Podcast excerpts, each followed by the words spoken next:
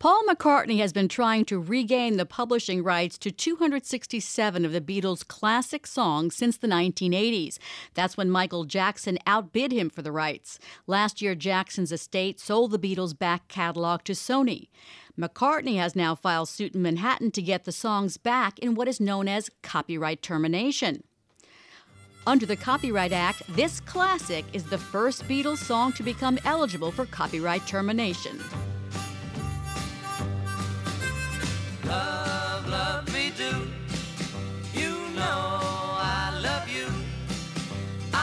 Performers like Prince and Billy Joel have used this part of the Copyright Act to regain control of their work, but McCartney's case may prove to be more difficult. I've been talking with intellectual property litigator Terence Ross, a partner at Katten Muchin Rosenman.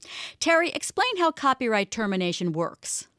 Oh, June, it's one of the most complicated parts of the All right, explain Act. it simply then. Um, it, essentially, there was this notion when we redid the copyright laws in 1976, um, this popular notion that uh, big companies, recording companies, publishing houses, uh, movie studios were taking advantage of the creators of works and uh, especially when they were young and they were new uh, in their fields, and that they were uh, obtaining the rights to their the copyrights to their works um, for relatively little money. Um, I don't know if there was ever any actual evidence to support that, but we put into the 1976 Copyright Act um, two provisions that allowed these um, uh, creators of works um, to, at a future date, terminate assignments of uh, the copyrights that they had given away um, in an effort to remonetize um, the value of those works. And if they had passed away in the interim, that right to terminate um, was uh, passed along to their heirs, whether it be spouse or children or grandchildren. So, um, and and the mechanism is, is, is different depending on whether the work at issue was um, um, pre seventy eight, pre nineteen seventy eight, um, or post 1978. Here we're dealing with the Beatles songs are all pre 1978 songs, and so they all come up. Uh, the termination right exists under Section 304 of uh, the United States Copyright Act. Okay, so McCartney's lawyers started sending notices to Sony in 2008 stating his desire to reclaim the copyright.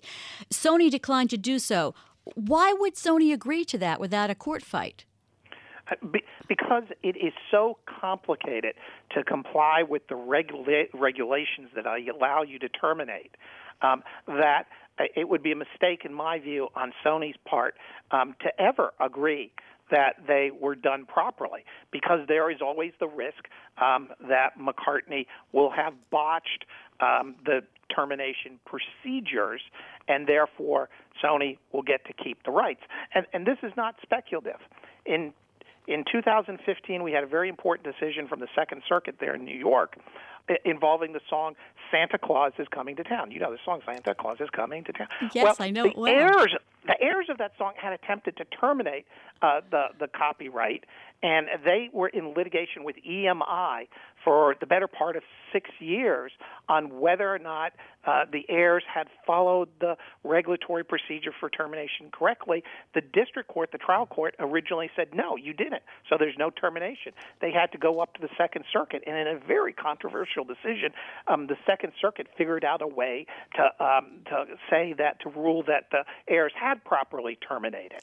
Um, and if ever there was a, a, a situation where um, that where a young songwriter had been taken advantage of by a big recording company, that was it. And yet the courts had to really strain to allow termination. About so why would Sony here uh, just agree that they did it the right way?